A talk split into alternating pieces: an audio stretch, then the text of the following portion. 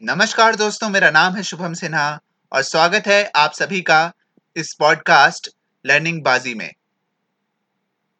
और आज हम लोग अपना पहला सब्जेक्ट स्टार्ट करने जा रहे हैं, जो कि है साइकोलॉजी कॉमन लाइफ में साइकोलॉजी से रिलेटेड बहुत सारे मिथ्स हैं, जिन्हें पहले तोड़ना ज़रूरी है।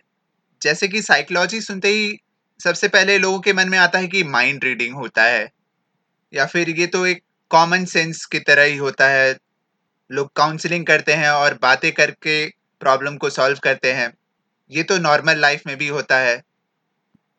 या फिर बहुत लोग इसे एस्ट्रोलॉजी से भी जोड़ देते हैं। जबकि ये सभी एक्चुअली मिथ हैं साइकोलॉजी से रिलेटेड साइकोलॉजी इन सब में से कुछ भी नहीं है। तो साइकोलॉजी आखिर है क्या? साइकोलॉजी एक्चुअली साइंटिफिक स्टडी है। हमारे बिहेवियर का और हमारे मेंटल प्रोसेसेस का। बिहेवियर यानी कि हमारे जो एक्शन एंड रिएक्शंस होते हैं, जो कि देखा जा सकता है।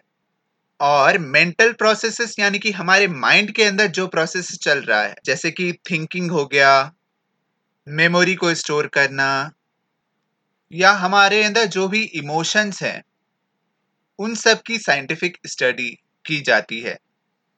और साइंटिफिक स्टडी का मतलब है कि एक स्टैंडर्ड प्रोसीजर फॉलो किया जाता है। और इन प्रोसीजर्स को काफ़ी रिसर्च के बाद डेवलप किया गया है। और जैसा कि आप सब भी जानते होंगे कि ह्यूमन बिहेवियर दुनिया में सबसे कॉम्प्लेक्स है तो इसकी स्टडी भी उतनी ही कॉम्प्लेक्स है। क्योंकि बहुत सारे फैक्टर्स हैं जो कि बिहेवियर को इन्फ्लुएंस करते हैं।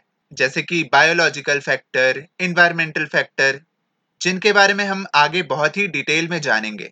अब थोड़ा इस सब्जेक्ट का इतिहास जान लेते हैं। अगर इंडिया में देखें तो ह्यूमन बिहेवियर पे बहुत एंशियंट टाइम से भी डिस्कशन चलता आ रहा है।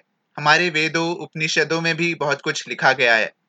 But unfortunately modern psychology is not based on our ancient Indian text and culture पर अभी कुछ कुछ एलिमेंट्स ऐड किए जा रहे हैं हमारे एंशियंट टेक्स्ट और कल्चर से भी। जैसे कि मेडिटेशन एंड योगा को भी अब इम्पोर्टेंस दिया जा रहा है वेस्ट में भी। अभी जो मॉडर्न साइकोलॉजी है, ये बेसिकली वेस्टर्न साइंस पे बेस्ड है। और इसका ओरिजिन जो है, ये नाइनटीन सेंचुरी में हुआ था। Philosophy and physiology are its parent subject यानी कि साइकोलॉजी फिलॉसफी और फिजियोलॉजी के कुछ एलिमेंट्स को मिला के बना है। वो कैसे ये जानते हैं? वेस्टर्न वर्ल्ड में सोल के बारे में क्वेश्चंस उठने लगे। और जैसा कि आप सब भी जानते ही होंगे कि सोल एक फिलोसफिकल कॉन्सेप्ट है। तो फिलॉसफी में ये क्वेश्चन पूछा जाने लगा कि सोल क्या है? पर इसका आंसर जो था वो काफ़ी सब्जेक्टिव था। तो अलग अलग फिलोसफर्स ने अलग अलग आंसर दिया। उसी समय फिलॉसफी से ये एक नया ब्रांच निकल के आया साइकोलॉजी उस समय इसे साइंटिफिक स्टडी ऑफ़ सोल के नाम से कहा जाता था। फिर ये कहा जाने लगा, नहीं सोल काफ़ी सब्जेक्टिव है। इसका कोई फाइनल इंटरप्रिटेशन क्लियर नहीं था तो इस आइडिया को रिजेक्ट कर दिया। और फिर साइकोलॉजी में माइंड की स्टडी की जाने लगी कि हमारा माइंड का स्ट्रक्चर कैसा है और इसके क्या क्या फ़ंक्शंस हैं। और माइंड के स्ट्रक्चर को समझने के लिए ब्रेन को समझना ज़रूरी था, जिसके लिए ज़रूरत थी फिजियोलॉजी की। फिर कुछ और साइंटिस्ट आए और कुछ और फिलोसफर्स भी आए। उन्होंने कहा, नहीं स्टडी ऑफ़ माइंड को भी रिजेक्ट करो।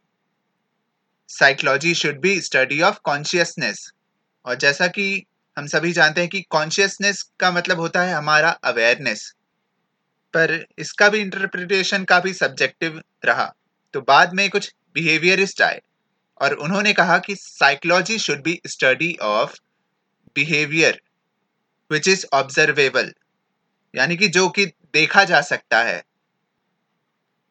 फिर धीरे धीरे जब कंप्यूटर का इन्वेंशन हुआ तो हमारे ह्यूमन माइंड को कंप्यूटर से कंपेयर किया जाने लगा। जैसे कंप्यूटर इंफॉर्मेशन को प्रोसेस करता है, वैसे ही हमारा माइंड भी करता है। तो साइकोलॉजी में बिहेवियर के साथ साथ हमारे मेंटल प्रोसेसेस को भी इंक्लूड किया गया। और साइकोलॉजी बन गया scientific study of behaviour and mental processes ये तो साइकोलॉजी की हिस्ट्री का एक ओवरव्यू था। अगले एपिसोड में हम लोग जानेंगे डिफरेंट स्कूल्स ऑफ़ साइकोलॉजी के बारे में, जिनका कि अब उतना ज़्यादा रेलिवेंस नहीं है, पर हाँ कुछ स्कूल्स का अभी भी रेलिवेंस है। तो हम सारे स्कूल्स के बारे में डिटेल में जानेंगे अगले एपिसोड में। तो सुनते रहिए लर्निंग बाजी धन्यवाद।